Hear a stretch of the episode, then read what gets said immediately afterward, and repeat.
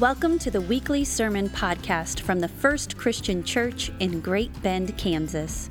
We are a church with a mission of inspiring ordinary people to live extraordinary lives for Christ. It really doesn't matter who you are, what you have done, or how you choose to worship. You belong here. We pray that this week's sermon blesses you and that you feel God's presence through it today.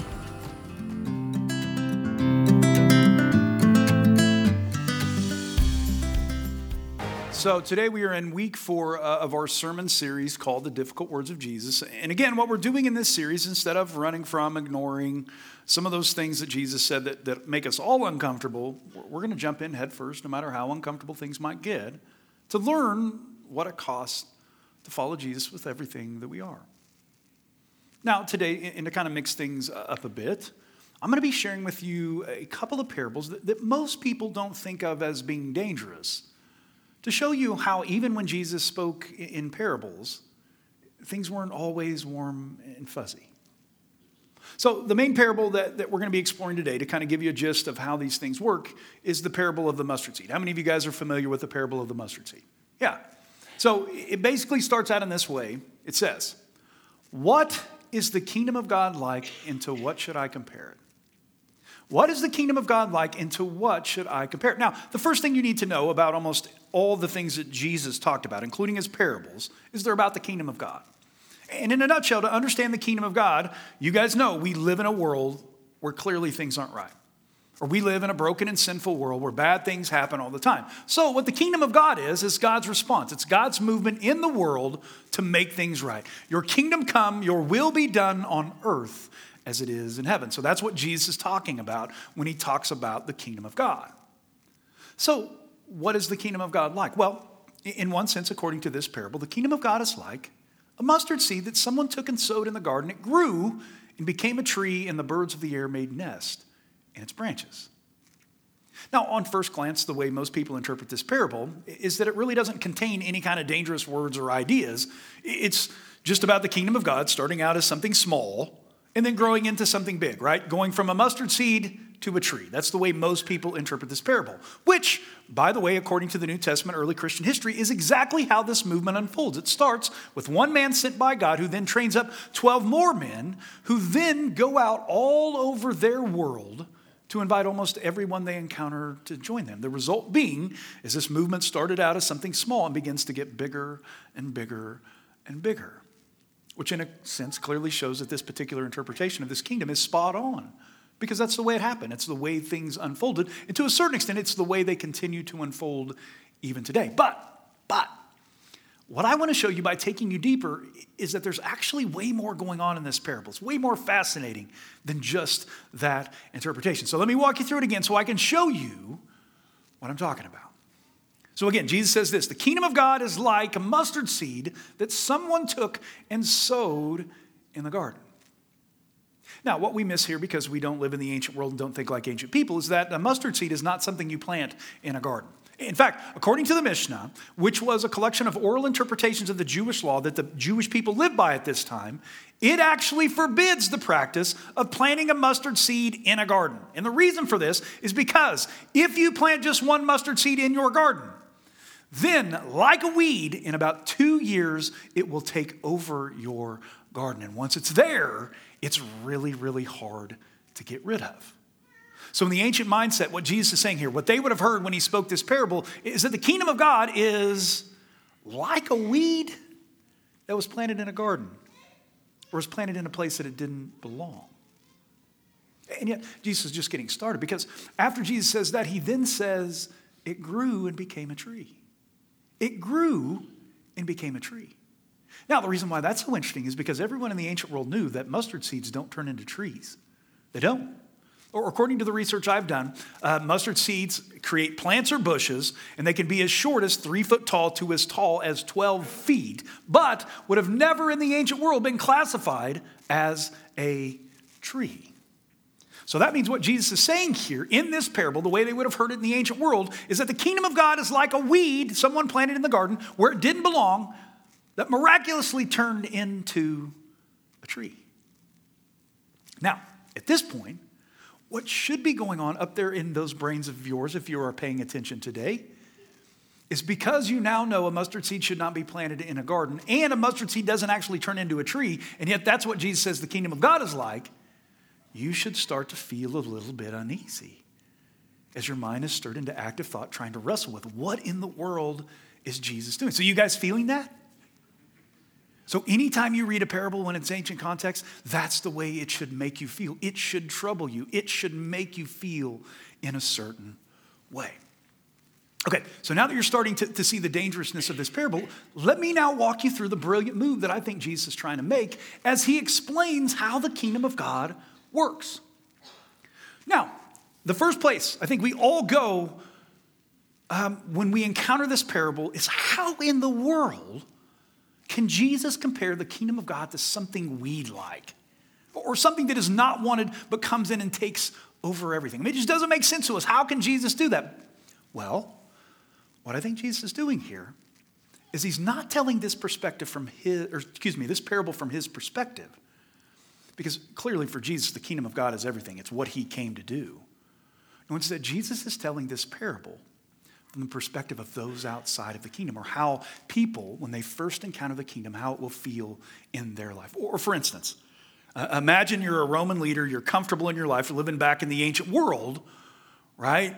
Or imagine you're a committed Jew who, whose life is all about living the law and all that kind of stuff. You're comfortable, you're where you are. Well, the way those particular people are going to see this movement at first, the way they're going to experience it is not as something good, you know, something that's going to save them in the world, even though that's what it is. No, those on the outside are going to see it as a kind of nuisance, something that causes more problems than it's worth. It's even the case for many people, like the Jewish leaders, they see this movement as evil. Or from their perspective, from where they're sitting right now at this moment, or back then, the kingdom of God really is like a weed that gets planted in their garden. It's this thing that comes into their life that they really don't like at first. You guys see that?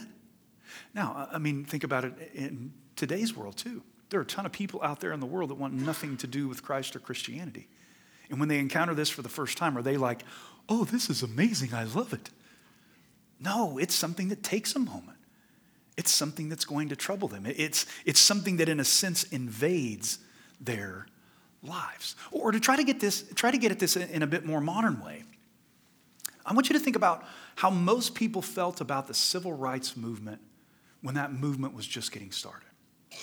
Because what you'll discover when you go back and do the research on this is that even though we take this movement today for granted as something good, something that should happen, when the civil rights movement first started, most people at that time, it was seen as something evil, something that they needed to fight against. Or most people understood that movement as a weed that was planted in their garden and it didn't belong.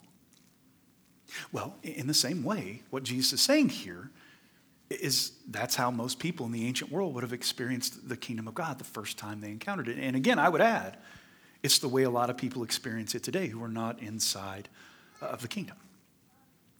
Well, then what we find Jesus doing at the end of this parable, kind of wrap it all up to bring it all together, and also to show everybody that the kingdom of God is actually an amazing thing, is he talks about this mustard seed miraculously turning into a tree. Right? It grew and became a tree, and the birds of the air made nest in its branches. But the first thing you need to understand uh, uh, about the mustard seed becoming a tree is Jesus is not speaking literally here. Jesus is not being a scientist here. I've heard people get really worked up about this. He's not being a scientist, he knows exactly what he's doing. No, what he is doing to, to make a point to the Jewish people is he's using a metaphor. He's, he's speaking symbolically in a way that the Jewish people would have understood. In that, what you'll find when you do some digging in the Old Testament is that in a couple of different places, trees are metaphorically used to talk about kingdoms and governments, the way they protect, the way they um, have people living in them. So in the same way, trees act as a home to provide protection, shade, and even food for animals that live underneath them. Metaphorically speaking, good kingdoms do the same thing for people who live within them. Right? That's the metaphor. It's a tree, protection, all that kind of stuff. Or to just kind of give you one of these examples, you'll find like five or six in the Old Testament. My favorite is this, and, and notice how they match up. Ezekiel 36 1 says, The birds of the air made their nest in its boughs. Under its branches, all the animals of the field gave birth to their young, and in its shade, all great nations lived. So that means what Jesus is doing in this parable, besides saying that the kingdom of God is something that's going to start small and then get bigger, is he's telling those outside the kingdom, he's telling us that the first time you encounter this, it's probably not going to be something you're going to like. It's probably going to make you feel uncomfortable. But that eventually you'll see that what God is doing here is he's trying to create a kingdom, a safe place that provides safety, security, and protection no matter who we are or what we're doing. Ultimately, that's what the kingdom of God is all about. So, the dangerous part of this parable is basically Jesus saying, You're not going to like this at first, but eventually you are going to see it's not only what's best for you, but it's also what's best for the world. Or, ultimately, what Jesus is doing here is he's giving us a picture of how God is at work in this messy and sinful world, bringing about the salvation and the restoration of all things. He gives us a picture of kind of how it unfolds. Come on now. Isn't that amazing when you dig into that and see the big picture of what's going on here and how true it really is? He's, I mean, Jesus is brilliant, brilliant. Okay.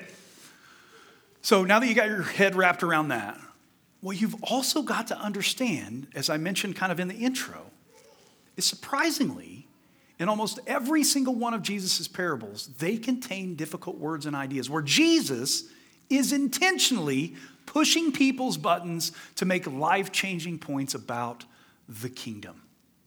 Right? Jesus is intentionally doing this. Or, or, to give you just a taste, in the parable of the Good Samaritan, you guys know this parable, I think everybody does. What Jesus is doing is he's answering the question, Who is my neighbor? And the way he answers that question is he takes the most despised enemy of the Israelite people, the Samaritan, whom nobody thinks is good, and he makes him the hero of that story right? That would have shocked people to their core in the ancient world to hear that a Samaritan, a Samaritan is the one who got it right. Then uh, in the parable of the lost sheep, right, we just kind of read over and don't think about it. Jesus tells us about a crazy shepherd who was willing to leave 99 sheep to go after just one sheep. Logically speaking, financially speaking, that is a horrible decision. But what he's getting at is the love of God, how God will continue to chase after us. In the parable of the prodigal son, we not only know about this son who lost his way and then finally comes home, but where the Jewish people would have heard the strangeness in this parable is this father. He ends up, after all his son has done to his family and him, accepting this son back, no questions asked. And then, even the parable of the treasure, which is my favorite we learn about a man who found a great treasure and then hid it. But what we don't oftentimes think about is this man didn't own this land that he found the treasure on, and he hid it, and he didn't tell the guy who owned the land, which is legally what you're supposed to do. No, what he did was he selfishly, he sold everything that he had to buy that land. So he could have the treasure all to himself. You didn't hear, you haven't heard that parable before, have you? Right? Now you see how your minds are stirred into active thought as you're trying to wrestle with it. All that's what Jesus is doing. So the truth is, what you're going to discover when you read the parables of Jesus closely is they contain difficult words that are meant to make us uncomfortable. It's just the way it is. So, what I hope you guys are starting to catch a glimpse of in how parables work is Jesus speaks dangerous words. Or Jesus wasn't just some good old boy, holy man who went around telling everybody what they wanted to hear. Or he wasn't just this warm and fuzzy dude that everybody liked because he never stirred up any trouble. No, what Jesus' parables reveal to us in a way we oftentimes miss is Jesus said a lot of hard things to a lot of people. Or, Jesus was the kind of teacher who was not scared to call people out, to challenge dysfunctional beliefs and even though it cost him his life, he was willing to speak truth to power. Or there's clearly a reason for why the Jewish leaders wanted him dead and the Romans eventually killed him. In fact, the truth is, Jesus' words were considered to be so dangerous in his time and place, they felt they had to kill him.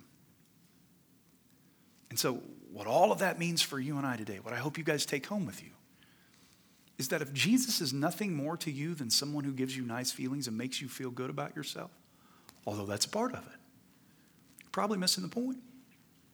Because a big part of what it means to be a devoted follower of Jesus, even today, is that in Jesus, not only are you going to find the unconditional love of God being revealed to the world through his grace, mercy, and love, which is absolutely astounding, but you're also going to find someone who loves you so much that even though he'll meet you where you are and accept you as you are, he's not going to leave you the way he found you. No, instead, what Jesus is going to do for you out of his love, not in spite of his love, is to call you out when you've missed something, to convict you when you're caught up in sin, or is going to give you a whole lot of tough love that you're probably not going to like in the moment, but it's what's best for you in the end. Or in the same way, good parents, out of love, discipline, have hard conversations, and even have to get angry with their children, right? To, to help them become who they're supposed to be. That's exactly what you should expect from Jesus who is always at work in our lives, shaping and molding us into the people he created us to be. Or think about it in this way How many of you might just know some parents that let their children do whatever they want to do whenever they want to do it? Anybody? You don't have to raise your hand on that. We'll just think about that. And then, how do their children turn out? What happens in their children's lives? Right? Now, you can go on the opposite end of that and, and be a dark overlord of a parent, and all that's, that's not it either. No, what it means to love your children, what it means for me to love my girls, is sometimes I got to correct them. Sometimes I got to get angry. Sometimes they need to know that that's wrong. Well, it, you guys know how much I love my girls, right? So God loves us even more than I love my girls And what he does when he speaks those words into our life. He's, he's not trying to condemn or, or make you feel bad or anything. No, no, no. He is speaking those words to you because he wants you to change. He wants you to live into the life that is truly life. He wants those things that are holding you back and have been holding you back for so long to be gone. So, what that means for us ultimately is what we need to do is instead of getting uncomfortable when we hear that voice speaking within us, you guys know what I'm talking about, that voice that says, hey, no, no, no, that's not a good idea or, or when we read the difficult words of Jesus, is instead of running from them because they make us feel uncomfortable, what we've got to do is embrace them for what they are. It's a gift. It's a gift where the creator of the universe is showing you what you need to do to get better, what you need to do to live into the life that is truly life. So, for those of you who are really, really good at running, anybody really good at running? So I'm the preacher and I'm the only one in here that's really, really good at running. Most of you are liars. Let's embrace it. Let's embrace it for what it is. The creator of the universe loves us so much that he'll meet us where we are, but he's not going to leave us as he found us. Let us pray.